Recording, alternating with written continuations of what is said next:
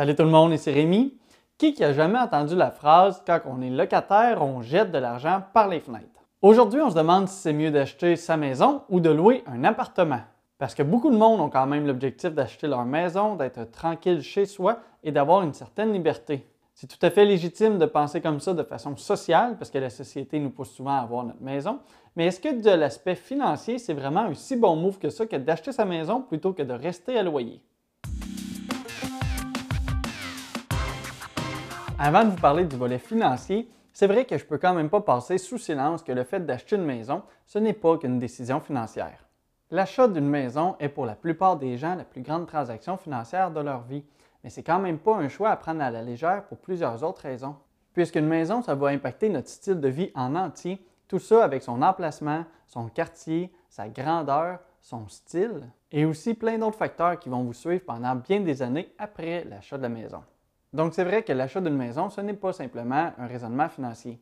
Mais avant de vraiment dire que le meilleur moyen pour se bâtir un patrimoine, c'est d'acheter une maison, eh bien, faisons quelques calculs ici pour voir tout ça. Tout au long de la capsule, je vais y aller avec différents chiffres en exemple. En fait, ces chiffres-là, je les ai euh, arrondis, je les ai mis de façon facile, mais qui sont quand même réalistes. Le but, c'est pas de devenir trop lourd ici, mais juste de pouvoir montrer toutes les possibilités. Et il faut dire aussi que c'est quand même des chiffres qui sont théoriques, c'est-à-dire qu'il faut prendre ça avec un grain de sel parce que c'est rare que pendant des projections de dix ans, on réussit à avoir exactement les bons chiffres.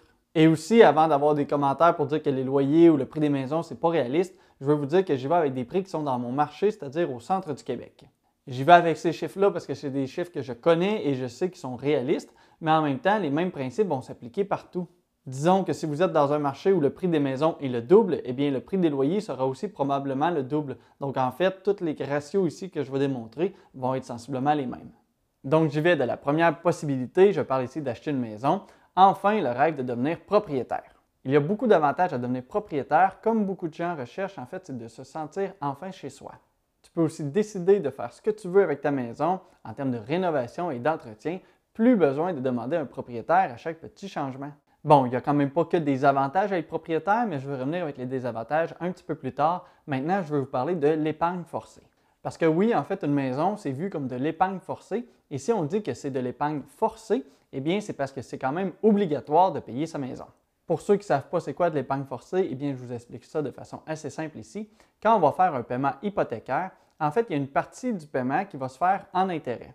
Ça, malheureusement, c'est de l'argent que vous ne reverrez jamais. C'est-à-dire que c'est une dépense qui vient avec la maison ou qui vient plutôt avec le fait d'emprunter de l'argent.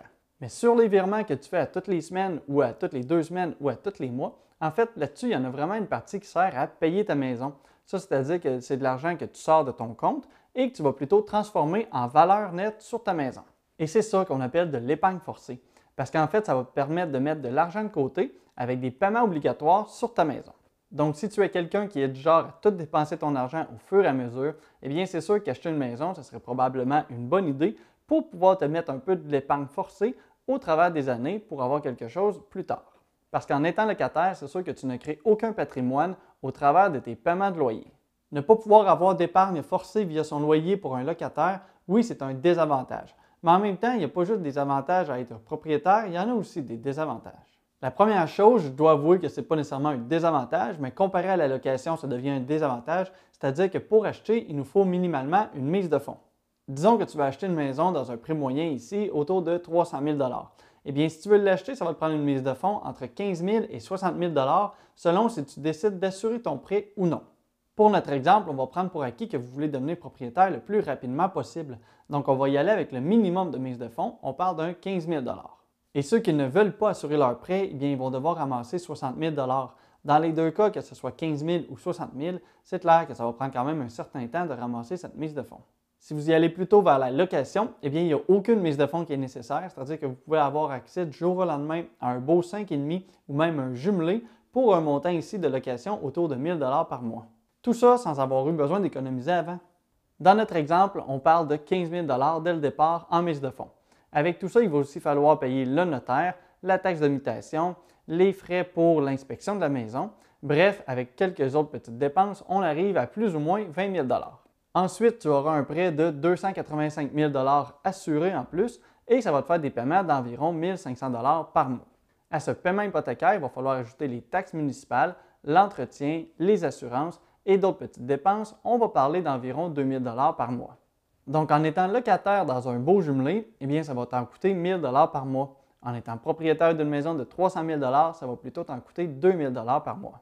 Déjà, ça te coûte donc moins cher en termes d'argent absolu par mois pour être locataire.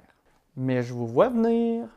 Vous allez me dire que si tu es locataire, eh bien, en fait, tu ne fais que donner de l'argent au propriétaire et il ne te reste rien sur tout ça. Tandis que si tu es propriétaire, eh bien, il y a de l'argent qui va sur ta maison et ça va te permettre de te créer quelque chose. C'est vrai, voyons les chiffres de tout ça. On va prendre l'hypothèse que vous habitez dans votre maison pendant dix ans. C'est pas mal la moyenne parce qu'au bout de dix ans, en fait, il y a des gens qui euh, vont déménager pour une maison plus grande, qui vont changer de quartier, qui vont se séparer, qui vont devoir vendre la maison. À l'inverse, qui vont se mettre en couple et qui vont devoir acheter une maison. Et d'autres qui vont aussi mourir. Bref, il y a plein de raisons qui font qu'on ne garde pas nécessairement une maison beaucoup plus longtemps que dix ans. Maintenant, on arrive au bout de dix ans, vous vendez votre maison et vous aurez payé maintenant quatre-vingt-cinq mille quatre cent dix-sept dollars sur votre hypothèque. Ça, c'est déjà pas mal comparé à un locataire qui, pour lui, au bout de dix ans, va avoir accumulé aucune valeur sur son loyer. Et l'autre bonne nouvelle en plus, c'est que votre maison a probablement pris de la valeur au fil du temps. Il y a des fortes chances qu'elle vaille maintenant trois cent cinquante-huit mille cinq cent vingt-sept dollars avec une augmentation de deux pour cent par année en prise de valeur. Donc, à la revente, vous obtiendrez cent quarante-trois mille neuf cent quarante-quatre dollars en argent sonnant libre d'impôt parce que c'est votre résidence principale. Et en plus, vous allez retrouver la mise de fonds que vous avez mise dans votre projet, c'est-à-dire quinze mille dollars. Félicitations, vous avez maintenant un certain patrimoine d'accumuler. Est-ce que l'on peut maintenant affirmer que c'est mieux d'être propriétaire? Eh bien, pas tout à fait, il nous reste quand même des choses à comparer. En fait, un locataire, il a quand même l'avantage d'avoir plus de liquidité, c'est-à-dire que par mois, il va lui rester de l'argent car ça lui coûte moins cher d'habiter chez lui plutôt que d'être propriétaire. Donc, s'il a la discipline d'épargner son argent, voici un scénario qu'il pourrait avoir au bout de dix ans.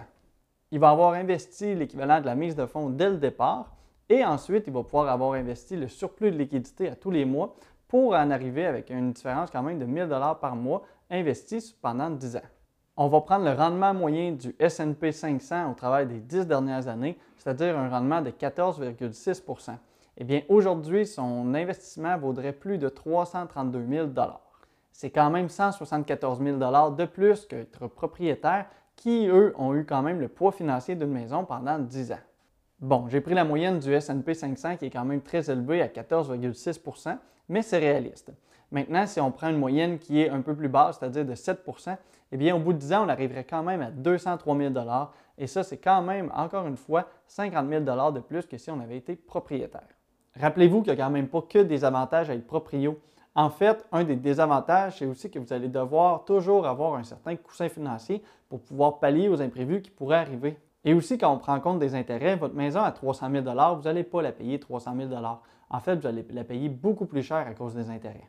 Dans notre exemple, pour réussir à vous bâtir un patrimoine net sur votre maison de cent cinquante-huit mille dollars, eh bien, vous aurez payé quand même en intérêts quatre-vingt-cinq mille sept cent quatre-vingt-quinze dollars.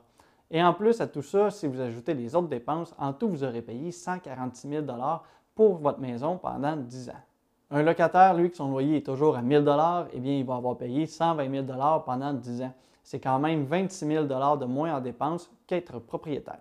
En plus, être locataire, ça vient avec des avantages, comme entre autres le fait de pouvoir bouger rapidement, et ça sans engranger de grands frais. C'est aussi plus simple, en quelque sorte, d'être locataire, parce que vous allez avoir une seule dépense unique, au lieu d'avoir toutes les taxes municipales et les autres dépenses d'une maison à gérer. Dans les deux cas, vous allez avoir votre électricité en plus, oui, que vous soyez propriétaire ou locataire, mais souvent en plus, en étant locataire, c'est des logements qui sont un petit peu plus petits, donc ça va vous coûter moins cher en électricité, un autre avantage. Aussi, eh bien, vous n'avez pas à faire de rénovation, ce qui implique aussi que vous n'avez pas besoin d'avoir un aussi gros coussin financier pour pallier à des imprévus. Mais malgré tous les avantages d'être locataire, je peux comprendre les gens qui disent que ça n'a vraiment pas de comparable de enfin se sentir chez soi dans sa maison. Je termine en disant ceci. En fait, si tu es un très bon épargnant, reste locataire. Même si c'est moins prestigieux aux yeux de certains, en fait, en étant locataire, tu vas pouvoir te bâtir un plus gros patrimoine financier qu'en étant propriétaire. Ça, c'est si tu réussis à être vraiment discipliné et à épargner ton argent supplémentaire.